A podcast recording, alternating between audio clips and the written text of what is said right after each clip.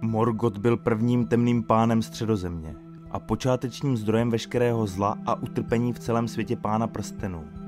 Jeho jméno znamená temný nepřítel, ale původně se jmenoval Melkor. Ve vznešené elštině tedy ten, který povstává v moci. Morgoth byl nejkrásnějším a nejjasnějším z duchů Ainur, ale postupně se stal skaženým, zlým, pyšným a chamtivým. Jsme Nerdopolis. A tohle je celý příběh Morgota. Od stvoření středozemě až po válku hněvu a konec nadvlády temného pána.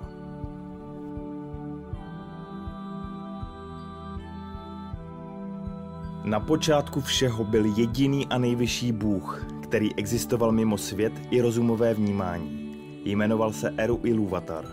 Ten vytvořil Ainur, svaté duchy, kteří byli potomky jeho myšlenky a existovali dříve než cokoliv jiného. Ainur vyššího stupně se později nazývali Valar – ti nižšího stupně Majar. Pro představu k Majar patřili Sauron, Balorogové, nebo třeba čarodějové Gandalf i Saruman. Ilúvatar pak duchům Ainur předkládal různá hudební témata a oni je pro jeho potěchu zpívali. Dlouho zpíval každý sám, nebo občas i několik dohromady. A zbytek vždy naslouchal, protože každý znal jen část Ilúvatarovy mysli. Postupně ale Ainur začaly docházet k hlubšímu porozumění a přibývalo jednohlasnosti a souzvuku. Pak Erus volal všechny Ainur dohromady a vyjevil jim mocné hudební téma, které by v souzvuku zpívali a vytvořili tak velkou hudbu. Ilúvatar jejich mysl zažehl nehynoucím plamenem, který dokázal tvořit reality a nezávislé životy. A Ainur tak mohli ukázat své síly a zkrášlit téma pozoruhodnými myšlenkami a nápady – jejich hlasy podobné harfám a loutnám, pištělám, trubkám, violám a varhanům začaly stvárňovat Ilúvatarovo téma ve velkou hudbu, které hrálo do prázdna, než se zaplnilo a už nebylo prázdné. Eru hudbě naslouchal a protože byla bez vady, byl spokojen a nechal se opájet její nádherou. Podobná hudba na světě už nikdy nezazní, ale říká se, že až skončí všechny dny, sejdou se Ainur a Ilúvatarovi děti před svým stvořitelem a zaspívají mu hudbu ještě větší a krásnější. Všechna témata budou hrána správně a jakmile budou pronesena, stanou se bytím, protože tehdy všichni plně porozumí jeho záměru ve svém partu a každý pozná porozumění každého. Ale do konce světa snad ještě zbývá pár věků.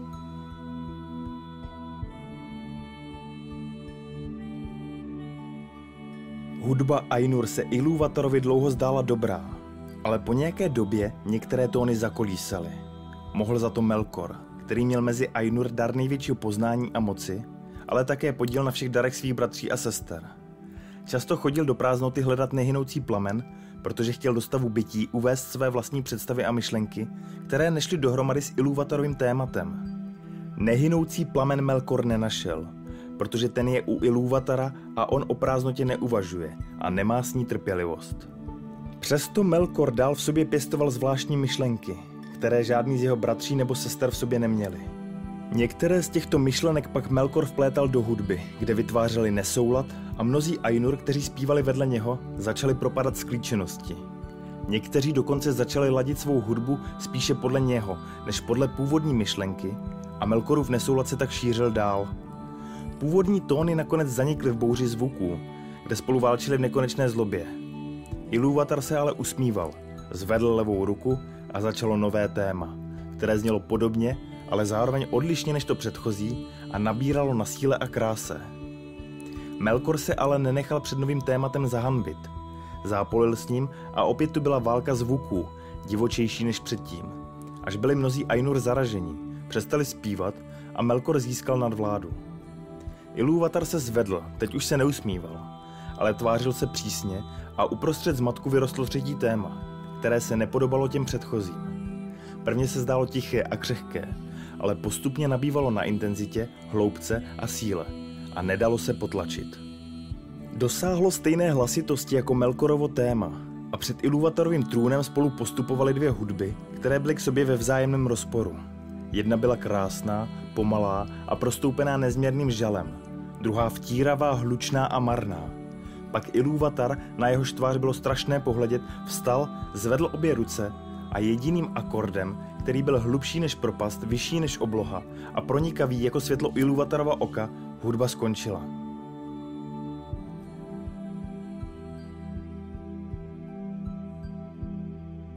Ilúvatar pak Melkorovi řekl, že je sice nejmocnější mezi Ainur, ale že nelze hrát žádné téma, které nemá svůj nejhlubší zdroj v něm – a nikdo nemůže hudbu měnit jemu navzdory. Melkora Ilúvatar zahanbil a začal v něm růst hněv, který skrýval, ale který se projevil později v jeho konání. Ostatní Ainur dostali strach, ale Ilúvatar jim pokynul, aby ho následovali do prázdnoty. Tam jim ukázal vidění, ve kterém se nacházel svět, který díky své hudbě stvořili. Svět pojmenovaný Arda byl zaokrouhlený v prázdnu, ale nebyl z něho a začal postupně odvíjet svoji historii a rostl. V Ardě bylo obsaženo vše, co Ainur ve zpěvu vytvořili nebo doplnili. I Melkor zde mohl postřehnout své tajné myšlenky, které ale sloužily celku a přispívaly k jeho slávě. Protože si Ainur pamatovali slova, která zpívali, mohli v tom světě vidět mnohé, co bylo, je a bude. Ale některé věci zůstaly skryty, protože jim Ilúvatar nevyjevil všechno. S úžasem pak Ainur hleděli na příchod Ilúvatarových dětí, které se dostaly do hudby, s jeho třetím tématem. A nikdo z Ainur neměl na jejich vzniku zásluhu. Ilúvatarovi děti jsou elfové a lidé, neboli prvorození a nástupci. A když je Ainur spatřili, zamilovali si je, protože byli jiní než oni sami, cizí a svobodní, a přesto se v nich zrcadlila mysl jejich stvořitele. Tu zatoužili někteří z Ainur vydat se do nového světa, budovat ho a potkat se s Ilúvatarovými dětmi. Nejpředněji si to přál Melkor a předstíral zprvu i sám před sebou, že tam touží jít a uspořádat všechno pro dobro Ilúvatarových dětí. Spíše ale toužil podmanit si elfy a lidi, vládnout jim a být nazýván pánem. Ostatní Ainur se ale za světa radovali pro jeho barvy, obyvatele i mnoho zázraků, které se v něm odehrávaly. Pak vidění skončilo a mezi Ainur nastal neklid. Ilúvatar poté řekl Ea, ať ty věci jsou. A vyslal do prázdna nehnoucí plamen a ten se dostal do srdce světa. A svět byl stvořen. Ainur viděli v dálce světlo a poznali, že se z vidění stala skutečnost. A Ilúvatar tak vytvořil Ardu.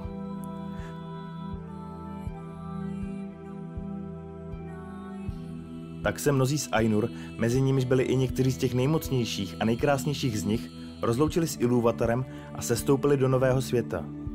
Zprvu byli ohromení a bezradní, ale pochopili, že svět byl jen předstíněn a předspíván a oni jej musí uskutečnit. Tak začala jejich velká práce a hlavní podíl na této práci měli Valar Manve, Aule a Ulmo. Od počátku tam byl ale i Melkor a pletl se do všeho, co se dělalo, aby vše, pokud možno, obrátil k podobě svých tužeb a záměrů. Občas zažíhal velké ohně a když viděl, že je země plná plamene, zatoužil po ní a ostatním sdělil, že si ji vyhrazuje pro sebe. Manve, který byl v Ilúvatarově mysli Melkorovým bratrem a hlavním tématem druhého tématu, Melkorovi ale řekl, že si žádnou zemi nezabírá a povolal k sobě mnoho větších i menších duchů, aby Melkorovi zabránili ničit jejich práci. Tak započal boj mezi Melkorem a ostatními Valar. Valar i Majar si na Ardě vytvořili hmatatelná těla a protože si jim líbil vzhled Ilúvatarových dětí, přijali jejich podobu. Valar ale mohli chodit neodění a elfové ani lidé je později neviděli, jestliže si to nepřáli. Pak začali všichni společně pracovat na uspořádání světa a jeho vybudování. Melkorovi se nelíbilo, že se ze země stává zahrada pro jejich potěšení. A také mu nebylo pochuti, když viděl ostatní oděné do krásných podob. Jeho závist rostla a tak nakonec také přijal viditelnou podobu, ale ta byla temná a strašná, protože v něm hořela zášť a nenávist. Pak se stoupil na Ardu s mocí a majestátem větším než kdokoliv jiný z Valar, jako hora, která se brodí mořem a hlavu má nad oblaky. Je oděna ledem a korunována dýmem a ohněm. A světlo Melkorových očí bylo jako plamen, který spoluje žárem a zároveň probodává jako ostrý meč. Tak začala první válka mezi Valar a Melkorem nad Ardou. Valar budovali pevniny a Melkor je ničil, hloubili údolí a Melkor je zvedal, tesali hory a Melkor je bořil. Hloubili moře a Melkor je vyléval. Sotva Valar začali nějakou práci, Melkor ji přišel vyrušit nebo skazit. Přesto nebyla jejich práce marná a země byla pomalu stvárněna a upevněna. A nakonec bylo v hlubinách času a mezi nespočetnými hvězdami zbudováno sídlo pro Ilúvatarovi děti.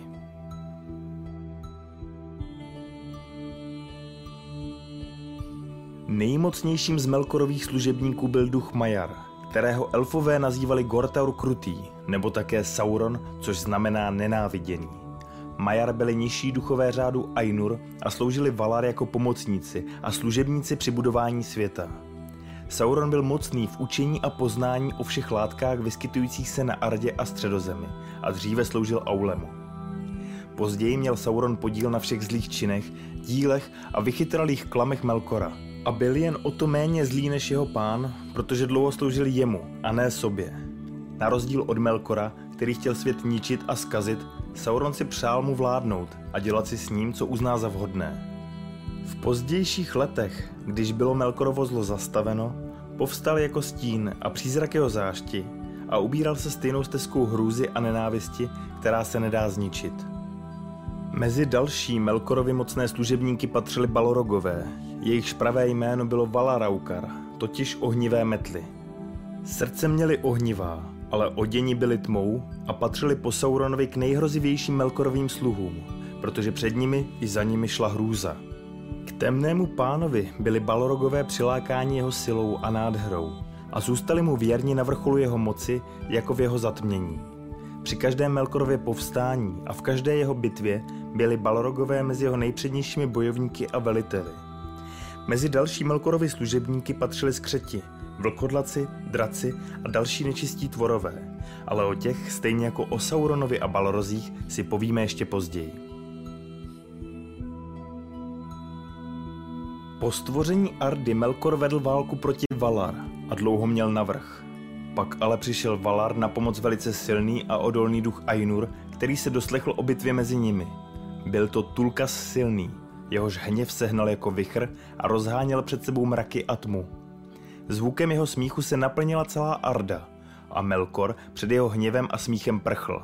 Opustil Ardu a dlouho byl mír. Melkor poté dumal ve vnější temnotě a Tulka se od té doby nenáviděl. V době klidu Valar vnesli pořádek do moří, zemí a hor. Vyrobili obří lampy, aby osvětlovali Ardu a zaseli semena mechů, stromů, kapradin a trav. Když postupně začaly semena rašit a pučet, objevila se zvířata a usídlila se na travnatých pláních, v řekách a jezerech, nebo chodila lesním stínem. Valar pak odpočívali od práce a pozorovali růst a rozvoj toho, co vymysleli a započali. Protože měl Melkor mezi Majar tajné přátele a zvědy, Věděl o všem, co se vykonalo a daleko ve tmě byl naplněn nenávistí a žádlil na díla svých nepřátel, která si chtěl podmanit. Rozhodl se proto k sobě schromáždit všechny duchy, které skazil a protože se cítil silný, usoudil, že přišla jeho hodina. Začal hloubit a stavět obrovskou pevnost hluboko pod zemí a temnými horami. Pevnost nazval Utumno. Od ní se rozlévalo Melkorovo zlo a spalující nenávist a třeba, že oni Valar ještě nevěděli, cítili její přítomnost. Zeleň chřadla a hnila, řeky se dusily bílým a slizem, vznikaly bažiny kyselé a jedovaté, plné odporných much. Lesy temněly, stávaly se nebezpečnými a budili strach. A ze zvířat se staly netvoři z rohoviny a slonoviny a barvili zem krví. Valar začali hledat Melkorovu skrýž, ale temný pán důvěřoval síle Utumna a udatnosti svých sluhů. Pak ale náhle vyšel do boje. Zasadil první ránu, napadl lampy osvětlující Ardu, zbořil jejich sloupy a rozbil je. Při pádu mohutných sloupů se hroutily země a moře se vzdouvalo. A když se vysypaly lampy, po zemi se rozlil ničivý plamen. Bez matku a tmě poté Melkor unikl a dostal se do útum na dřív, než ho naštvaný Tulkas dostihl. Melkor často chodil po Ardě v mnoha mocných a strašných podobách. Vládl chladem a ohněm od vrcholků hor po hlubiné pece, jež jsou pod nimi. Vše, co bylo tehdy kruté či násilné a smrtonosné, se připisuje jemu. Zlí tvorové, které Melkor zkazil, chodili po světě a temné dřímající lesy obývaly nestvůry a děsivé přízraky. V Utumnu k sobě skromáždil démony a duchy, kteří k němu přilnuli v prvních dnech. A také vypěstoval mnoho jiných zrůd rozličných tvarů a druhů, které mu sloužily aby mohl vzdorovat možnému útoku Valar z jejich domova ve Valinoru, postavil nedaleko severozápadního břehu moře pevnost a zbrojnici, která se jmenovala Angband. Té vládl Melkorův pobočník Sauron. Když pak Varda, mocná mezi božstvem Valar, vytvořila hvězdy, ve středozemi se poprvé probudili elfové, i Lúvatarovi prvorození. O jejich procitnutí se dozvěděl Melkor a vyslal stíny a zlé duchy, aby je špehovali a zaseli do nich pochybnosti a lživé zvěsti. Jeho zlá práce ale uslídění a lhaní neskončila. Když se totiž někteří elfové, sami nebo v menší skupince, zatoulali moc daleko od svých přátel a příbuzných, Melkor je zajal a odtáhl do své pevnosti Utumno. Zde je věznil a pomalým uměním krutosti a mučení skazil a zotročil. Tak vzniklo ohavné plemeno skřetů, které Melkor vypěstoval ze závisti k elfům a jim na posměch. Stvoření skřetů bylo považováno za nejodpornější a nejpodlejší Melkorův čin vůči Ilúvatarovi, protože temný pán, který nedokázal vytvořit nic, co by bylo živé nebo aspoň mělo zdání života, tak zrůdným způsobem přetvořil jeho dílo. Když se Valar dozvěděli o příchodu elfů a zvěstech o temných stínech, pochopili, že zatím stojí Melkor. Rozhodli se za každou cenu ujmout zpět vlády nad Ardou a osvobodit elfy z Melkorova útlaku. Valar se připravili a vyšli z Valinoru s válečnou silou, odhodlání napadnout Melkorovi pevnosti a skoncovat s nimi. Melkor jim vyšel vstříc na severozápadě středozemě, ale utržil devastující porážku a první vítězství Valar bylo rychlé. Melkorovi sluhové před nimi prchali do Utumna, které Valar oblehli a před jeho bránami svedli mnoho bitev. Nakonec ale byly jeho brány proraženy a Melkor utekl do nejhlubší jámy, protože ho naplnil strach. Pak vystoupil Tulkas jako bojovník za Valar. Zápasil s ním a porazil ho. Melkor byl spoután řetězem Angainorem, který vyrobil Aule. Odvedli ho do Valinoru se spoutanýma rukama i nohama a se zavázanýma očima. Ve středozemi pak zavládl mír, ale Melkor nikdy nezapomněl, že válka, ve které byl poražen, byla svedena pro elfy a že byly příčinou jeho pádu. Poté Melkora přivedli do soudného kruhu, kde ležel u Manveho nohou a prosil za odpuštění. Manve byl pánem říše Ardy a nejvyšší z Valar, který byl Ilúvatarovi nejdražší a nejjasněji chápal jeho záměry. Manve Melkorovi prozby nevyslyšel a uvrhnul ho do vězení v Mandosově pevnosti, odkud nemůže nikdo uniknout. Tam bylo Melkorovi souzeno zůstat po tři věky, než bude jeho případ znovu souzen, nebo než bude opět prosit za odpuštění. Mezitím elfové dorazili na pozvání Valar do Valinoru a dosáhli plného vzrůstu těla i mysli. Elfové z národu Noldor vynikali v obratnosti a poznání a jejich radostná práce, ze které vzniklo mnoho krásných a podivuhodných věcí, naplnila dlouhé roky. Největší obratnost ve slovech i rukou projevoval Feanor, který byl učenější než jeho bratři a jeho duch hořel jako plamen. Byl to on, kdo první z Noldor přišel na to, že se dají uměle vyrobit drahokamy větší a zářivější než kameny ze země. Zatímco Feanor a noldorští řemeslníci pracovali, Melkorovi se naplnil čas jeho zajetí a byl propuštěn z Mandosových síní. Když znovu přišel před Manvého trůn a pohlédl na slávu Valar a jejich blaženost, v jeho srdci se zrodila závist. Pohlédl na elfy, první Ilúvatarovi děti a naplnila ho spalující nenávist a touha po jejich drahokamech. Ale utajil své myšlenky a odložil svoji pomstu. Někteří z Valar nechtěli Melkora propustit, ale Melkor přísahal, že bude pomáhat při hojení mnoha ran, které zasadil světu a Manve, který nechápal zlo a nepostřehl, že z Melkora odešla všechna láska, mu odpustil. Melkor byl tedy volný, ale nesměl opustit Valinor. Přestože Melkor elfy ze srdce nenáviděl, předstíral k ním lásku a usiloval o jejich přátelství. Nabízel jim služby své moudrosti a síly při každém díle, na které se chystali. Noldor se těšili stejného poznání, které jim mohl vyjevit, a někteří naslouchali slovům, u kterých by bylo lépe, kdyby je nikdy neslyšeli. Melkor později prohlašoval, že Feanor se od něho v tajnosti naučil mnohému umění a že mu pomáhal v jeho největších dílech.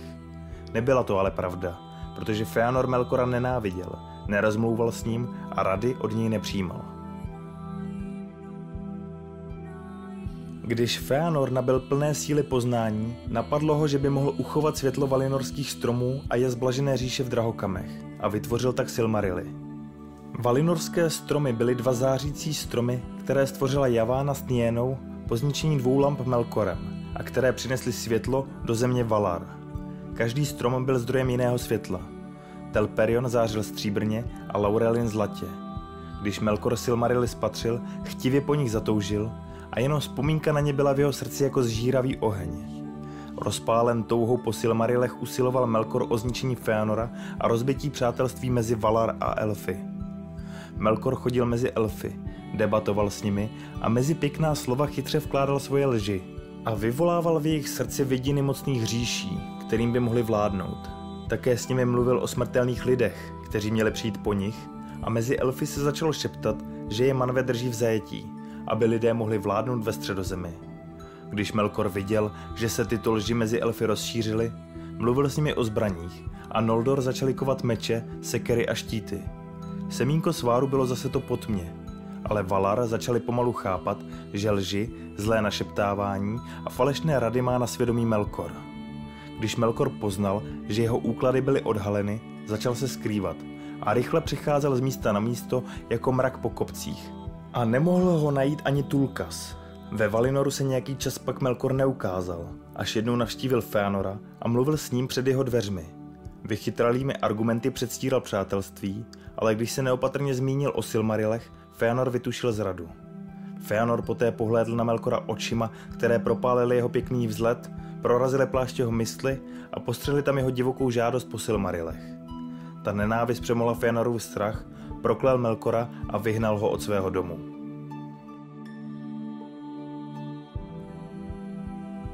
Melkor s hanbou odkráčel, obrátil se naspět a tajně odešel daleko na jih.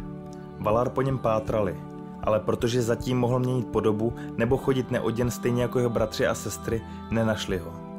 Tak se Melkor dostal do temného kraje Avatharu, kde sídlila tajně a bez vědomí všech pavoučice Ungoliant.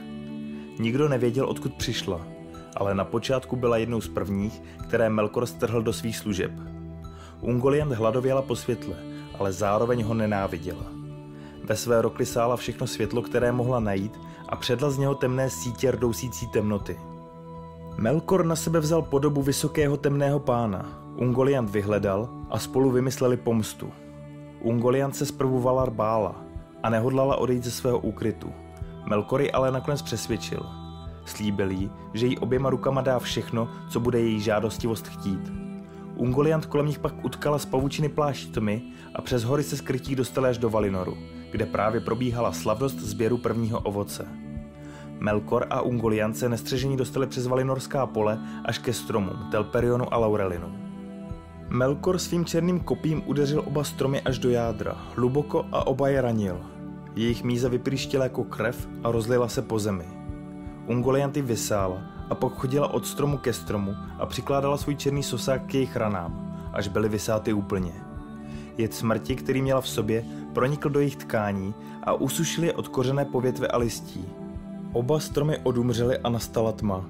Ungoliant ale stále žíznila, tak došla k fardinným studnicím, vypila je do dna a nadula se do podoby tak obrovité a ohyzné, že z ní i Melkor dostal strach. Valar je začali pronásledovat, ale Melkor s Ungoliantem unikli a dostali se až k Feanorovu domu. Tam Melkor zabil Feanorova otce Finveho, vzal z poklenice Silmarily a všechny klenoty, které byly na tom místě schraňovány. Poté opustili Valinor a přes úžinu u Helkaraxe se dostali až do středozemě. Melkor se nemohl Ungulian zbavit, protože její mrak byl pořád kolem něho a ona na něho upírala všechny své oči. Zastavila ho a žádala po něm, aby jí dal klenoty, které si odnesl od Fénora. Melkor je neochotně drahokami vydal. Ona je pozřela a byla stále větší a temnější. Pak chtěla spolikat i Silmarily ale Melkor strašlivě zakřičel a slétli se k němu ukrytí balorogové, kteří čekali na domluvené znamení. Svými plamenými byči pak rozsekali ungoliantiny pavučiny a ona couvla a dala se na útěk. Osvobozený Melkor pak přišel ke zříceninám Angbandu, kde opět skromáždil své sluhy. Znovu vyhloubil obří sklepení a žaláře a nad branami vstyčil trojité štíty Tangorodrim. Kolem nich se stále vinul veliký závoj černého páchnoucího kouře. V Angbandu si pak ukoval velikou železnou korunu a nazval se králem světa. Na znamení toho zasadil Silmarily do své koruny, ale dotekem těch posvátných klenotů mu ruce ohořely do černa a zůstaly černé již navždy. Nikdy se už také nezbavil bolesti z popálenin a hněvu nad tou bolestí. A korunu nikdy nesnímal z hlavy, třeba že její váha mu působila smrtelnou únavu. Když se Feanor dozvěděl o smrti svého otce a ukradených Silmarilech, proklel Melkora a nazval ho Morgotem, temným nepřítelem světa. Po zabití Finveho, Feanorova otce, a odcizení Silmarilu vyzval Feanor ostatní elfy, aby jeho následovali do středozemě. Vybízeli, aby šli za ním a vlastní udatností si dobili svobodu a velké říše v zemích na východě, než bude pozdě. Feanor opakoval Melkorovi lži, že je Valar ošidili a chtějí je držet v zajetí, aby mohli středozemi vládnout lidé. Pak složil přísahu a jeho synové s ním, že budou pronásledovat pomstou a nenávistí až do konce světa všechny, kteří by jim upírali Silmarily, které jim patří. Ne všichni z Noldor se přidali k této přísaze, ale většina ho následovala do středozemě, přestože si ho nezvolila jako vůdce. Morgot mezi tím vyslal z Angbandu veliké vojsko skřetů do severských Vysočin, kde vnikli do Beleriandu, východní části středozemě. Tam zaútočili na Doriat a krále sindarských elfů Tingola, který musel povolat posily z Osiriandu. Vojsko skřetů se dostalo mezi dvě armády elfů a byla svedena první bitva v belerianských válkách. Tingol skřety na hlavu porazil, ale vítězství bylo draze vykoupeno, protože elfové měli lehkou výstroj a nemohli si měřit s Morgotovými služebníky, kteří byli zakuti do železa. Pak Tingolova žena Melian ohradila Doriat ochranným kouzlem, kterým nemohl proniknout nikdo bez jejího spolení. Nastal ostražitý mír a do Doriatu se nikdo nedostal. Ve zbytku Beleriandu se ale skřeti potulovali podle libosti. Tak začaly belerianské války, které zapříčinily mnoho bolesti, zla a utrpení.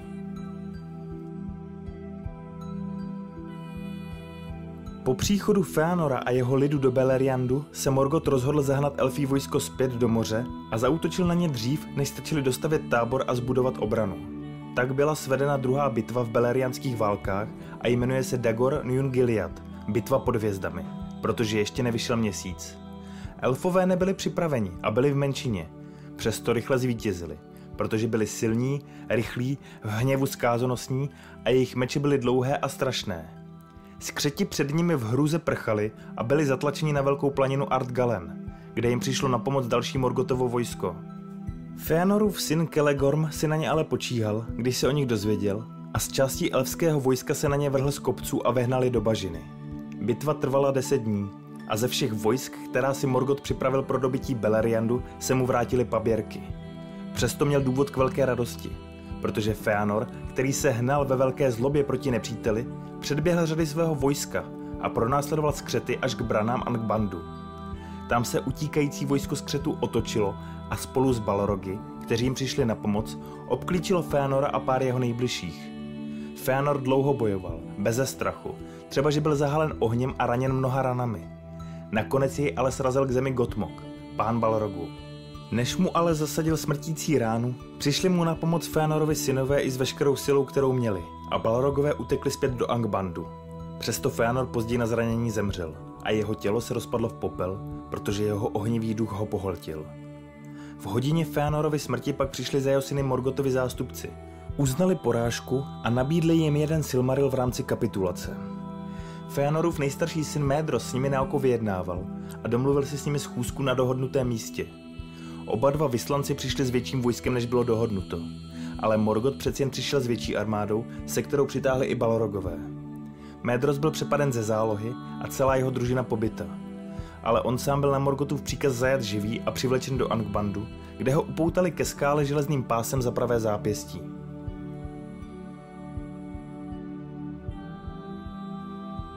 Ve Valinoru mezi tím Javána, Aule a Manve vytvořili z posledního květu a plodu mrtvých stromů Laurelinu a Telperionu slunce a měsíc a vyslali je na nebe. Morgot se jejich ostrého a nečekaného světla zalekl a sestoupil do nejhlubších hlubin Angbandu. Stáhl své služebníky a vypustil hustý kouř a temné mračno, aby před nimi svoji zemi ukryl. Morgot slunce i měsíc nenáviděl a bál se jich a pokusil se na ně zaútočit, aby je na dobro zničil. Duchové Majar, kteří světla chránili, ale Morgota porazili a odehnali a on už se k ním ze strachu nepřiblížil.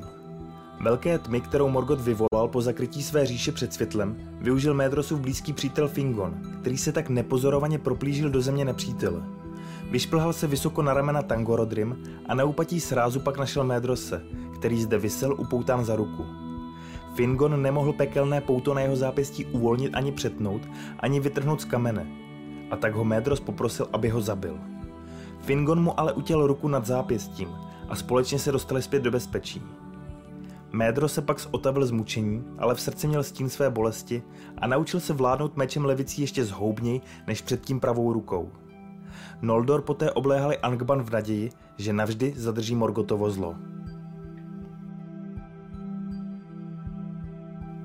Když se po mnoha letech dostala k Morgotovi zpráva od jeho zvědu, že se elfští páni potulí středozemí a na bitvu ani nepomýšlejí, vyzkoušel sílu a bdělost svých nepřátel. Svojí mocí vyvolal zemětřesení a zatímco trhlinami země pronikal oheň a železné hory plivaly plameny, skřeti se z Angbandu vydali do zemí Fénorových synů. Médros ani velekrál Noldor Fingolfin však nespali a vrhli se z obou stran na hlavní voj skřetů. Porazili Morgotovi služebníky, pronásledovali je přes Beleriand a úplně je do jednoho vyhubili na dohled odbran Angbandu. To byla třetí velká bitva v belerianských válkách, která dostala jméno Dagor Aglareb, slavná bitva. Elfí knížata pochopili výstrahu od Morgota, sevřeli po té bitvě obležení pevněji a posílili a uspořádali své stráže. Vytvořili tak obklíčení Angbandu, které trvalo přes 400 slunečních let. Dlouho se pak Morgotovi služebníci neodvážili zbran Angbandu, protože se báli noldorských pánů. Elfové ale nedokázali Angband dobít ani získat Silmarily a válka v době obklíčení stále pokračovala, protože Morgot vymýšlel stále nová zla a zkoušel síly svých nepřátel. Nebylo ani možné zcela obklíčit Morgotovu pevnost, protože ji z obou stran chránili železné hory a tak mohli jeho zvědové odcházet do Beleriandu ze severu.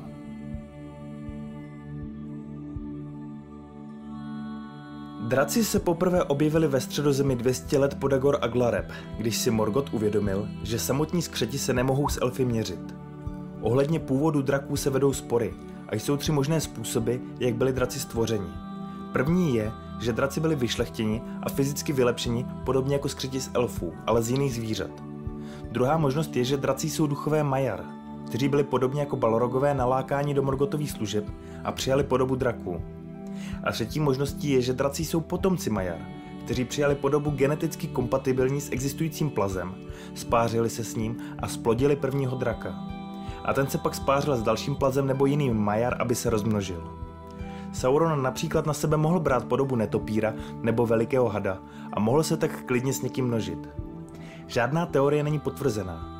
Důležité ale je, že po pouhém století skrývání a růstu v jeskyních Angbandu se vynořil z jeho bran první drak jménem Glaurum, který neměl křídla, ale dokázal chrlit oheň. Byl ještě mladý a dorostl sotva do poloviny, protože dračí život je dlouhý a pomalý. Ale elfové před ním ve zmatku prchli. Pak proti němu věl Fingon s jízdními lučišníky a sevřel ho kruhem rychlých jezdců, a Glaurung, který nebyl v té době zcela obrněný, nesnesl jejich střely, prchl zpátky do Angbandu a mnoho let nevyšel.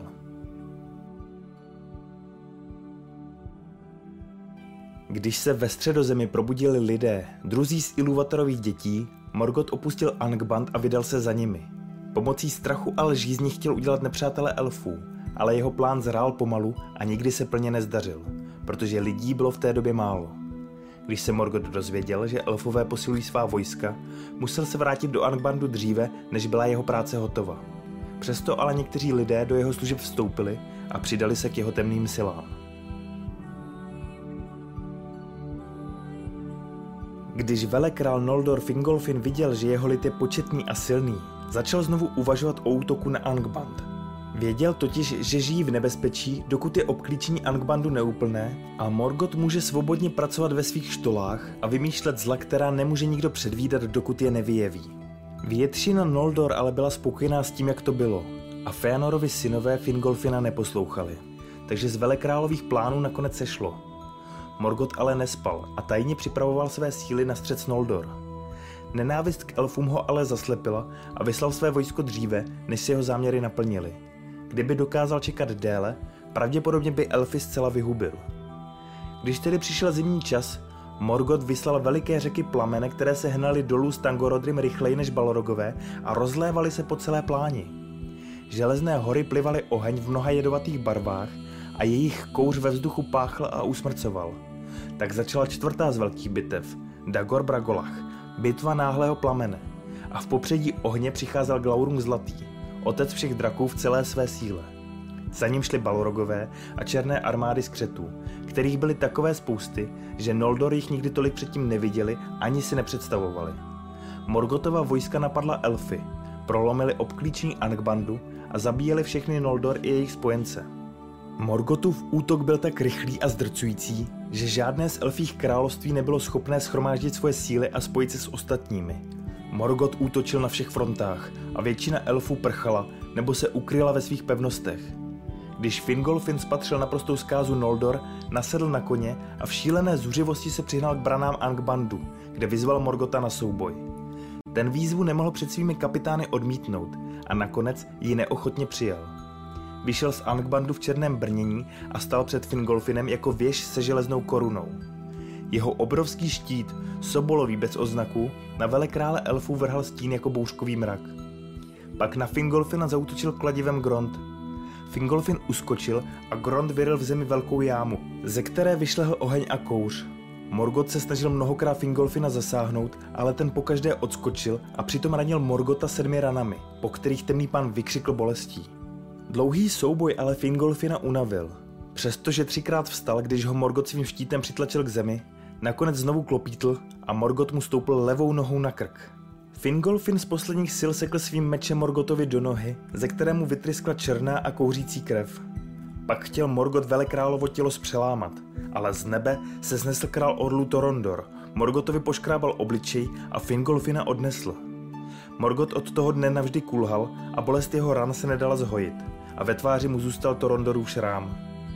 Přestože Morgot vybojoval velké vítězství a způsobil svým nepřátelům bolestné ztráty, jeho vlastní ztráty nebyly menší. Elfové se po první zmatku vzchopili a začínali znovu dobývat, co ztratili. Morgot stál hlavní voj skřetů zpátky do Angbandu a začal do Beleriandu vysílat stále více skřetů. Pochopil, že nemůže vést konečnou a vítěznou bitvu, dokud neschromáždí novou sílu, která by porazila jeho nepřátele. O několik let později se do Morgotovy pevnosti Angband dostali v přestrojení milenci Beren a Lúthien, kteří si přišli v rámci přísahy a sudby pro jeden ze Silmarilů. Prošli vším nebezpečím a došli po dlouhé a úmorné cestě až k Morgotově trůnu, kde byla Lúthien zbavena přestrojení. Morgot se zahleděl na krásu Lúthien a v mysli se mu zrodila zlá žádost a úklad temnější než všechny, které mu vyvstaly v srdci od chvíle, kdy prchl z Valinoru. Zatímco se kochal svojí myšlenkou, Lúthien před ním zaspívala píseň takové líbeznosti, že na všechny zlé tvory i Morgota padl hluboký spánek. Pak Beren vyřízl z koruny temného pána jeden Silmaril, ale napadlo ho, že by mohl zajít ještě dál za svou přísahu a přinést všechny tři. Jeho nůž se ale zlomil a úlomek ostří zasáhl Morgota, který se probudil. Na Berena a Lúthien padl děs a prchali. Morgot za nimi vyslal obrovského vlka Karkarota, který je dostihl. Beren se mu postavil a v pravici zvedl zářivý Silmaril, aby ho zahnal pryč. Vlk se však světla nebál a otevřel tlamu a ukousil Berenovi ruku v zápěstí i se Silmarilem. Když už se zdálo, že budou Beren s Lúthien Morgotem zajati, přiletěl pán Odlu Torondor, který se o jejich nouzi dozvěděl a vyrval ze spáru zla a odnesl do bezpečí. Později byl vlk Karkarot zabit a Morgot tak navždy přišel o jeden ze svých ukradených Silmarilů. Morgotův vztek nad ztrátou Silmarilu způsobil, že železné hory začaly vybuchovat a děsili všechny, kteří to viděli.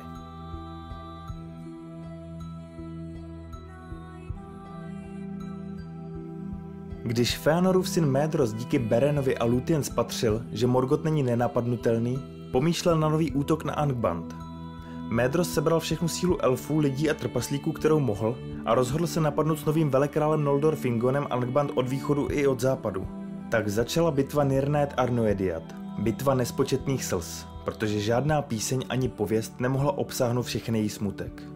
Morgot vyprázdnil síly Angbandu a kromě vlků a jezdců na vlcích přišly i balrogové zdraky i otcem draků Glaurungem. Síla a děsivost velkého hada byla nyní skutečně obrovská a elfové i lidé se před ním hroutili strachy. Přesto by byl Morgot nedosáhl cíle ani pomocí vlků, ani pomocí balrogů, ba ani pomocí draků, nebýt z hrady samotných lidí. Mnoho východňanů z Médrosovy armády se dalo na útěk, nebo přišli k Morgotovi a napadli své bývalé spojence. Médrosovo vojsko bylo nyní napadeno ze tří stran, rozštěpilo se, bylo rozptýleno a prchalo všemi směry. Poslední, kdo z celého východního vojska pevně stál, byli trpaslíci z Belegostu a tak si dobili slávu. Ti odolávali ohni lépe než elfové a lidé a měli ve zvyku nosit do bitev velké, odpudivé, ale vzdorné masky. Nebýt jich, byl by Glaurung a jeho plémě sežehli všechno, co zbylo z elfů Noldor. Trpaslíci kolem Glaurunga vytvořili kruh a ani jeho mohutné brnění ho zcela neochránilo před údery jejich seker. V zuřivosti se Glaurung obrátil na útěk, ale přitom srazil pána Belegostu a Zagala. Ten mu však do břicha z posledních sil vrazil nůž a ranil ho tak, že otec draků uprchl a angbanské šelmy ho ve zmatku následovali. V bitvě na západě ale napadl Fingona a Turgona, který přišel z Gondolinu na pomoc, příval nepřátel třikrát tak velký jako celá síla, jež jim zůstala. Přišel Gotmok, pán Balrogů, angbanský hlavní kapitán. Vrazil klín mezi elfská vojska a zabil Fingona. Turgon se dal na ústup, boj byl ztracen a tak skončila bitva nespočetných slz.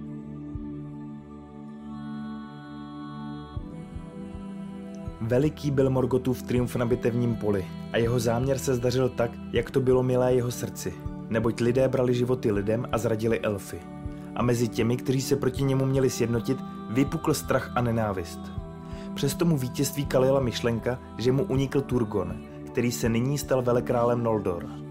Morgot se Turgona bál, protože kdysi ve Valinoru upoutal jeho pozornost a kdykoliv se k němu přiblížil, padal mu na ducha stín a předtucha, že mu v nějakém dosud utajeném čase vzejde z Turgona zkáza.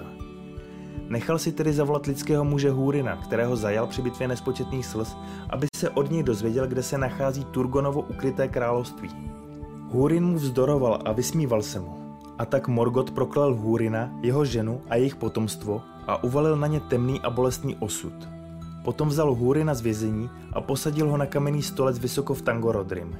Tam byl spoután Morgotovou mocí a temný pán, který stal vedle něho, jej znovu proklel a řekl Seď tu nyní a dívej se na země, kde na ty, které miluješ, přijde zlo a zoufalství. Opovážil se mi vysmívat a spochybňovat Melkora, pána osudu Ardy. Proto budeš vidět mýma očima a slyšet mýma ušima a nepohneš se odtud, dokud se všechno nevyplní až do hořkého konce. A tak Húrin zůstal a byl připoután na vrcholu Tangorodrim a sledoval, jak jeho domovina padá pod Morgotův stín. Jeho syn a jeho dcera zahynuli tragickou smrtí. A tak se naplnila Morgotova kledba na Húrinových dětech. Ale o tom si řekneme více někdy jindy.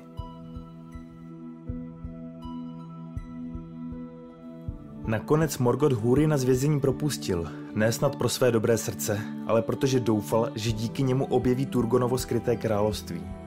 Húrin došel až k tajným dveřím Gondolinu, ale protože Turgon věděl, že Húrina pronásledují špehové, nevpustil ho dovnitř.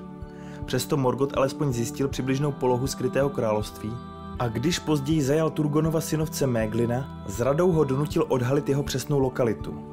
Morgot připravil veliké vojsko a vypustil na Gondolin své balorogy, skřety i vlky. S nimi přišli i draci z Glaurungova plemene, kterých již bylo mnoho a byli strašliví. Morgotova armáda přišla ze severu v místech, kde byly kopce nejvyšší a stráž nejméně bdělá. A přišla o sváteční noci, kdy všechen gondolinský lid na hradbách očekával východ slunce. Město bylo beznadějně obklíčeno a přes udatný odpor gondolinského lidu kompletně zničeno a vydrancováno. Pádem Gondolinu a porážkou Noldor a jejich spojenců byl Morgotův triumf dokonán. Všechna velká elfí království padla, kromě ostrova Balar a přeživších u ústí řeky Sirion, kterým vládl Erendil ale ty Morgot nepovažoval za hrozbu. Temný pán se smál ve svých černých myšlenkách a nelitoval Silmarilu, který ztratil, protože skrze něj, jak soudil, vymizí ze středozemě poslední zbyteček elfů a už ho nebudou znepokojovat.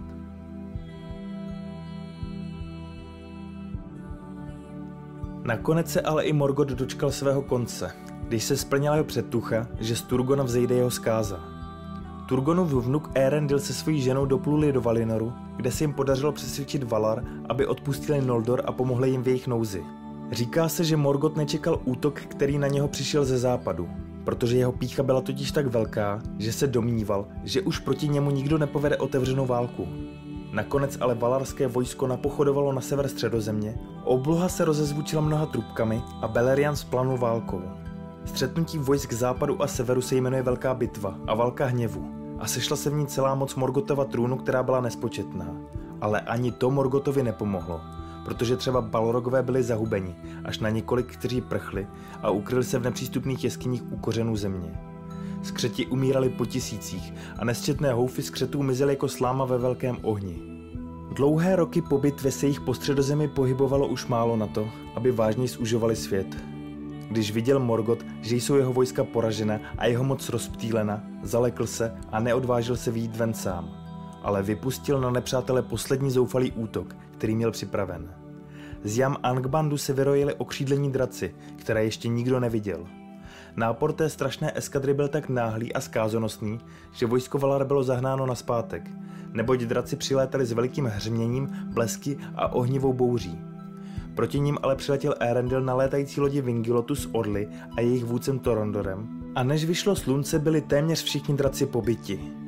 Morgotovy jámy byly pobořeny a odkryty a Valar za ním sestoupili do hlubin Angbanu. Tam se konečně ocitl Morgot zády ke zdi, ale neprojevil statečnost. Uprchl do nejhlubšího ze svých dolů a tam prosil o mír a o milost. Potom byl spoután řetězem Angainorem, který již kdysi nosil, ze železné koruny mu ukovali obojek na krk a hlavu mu sehnuli ke kolenům. A dva Silmarily, které ještě Morgotovi zůstaly, mu z koruny vzali.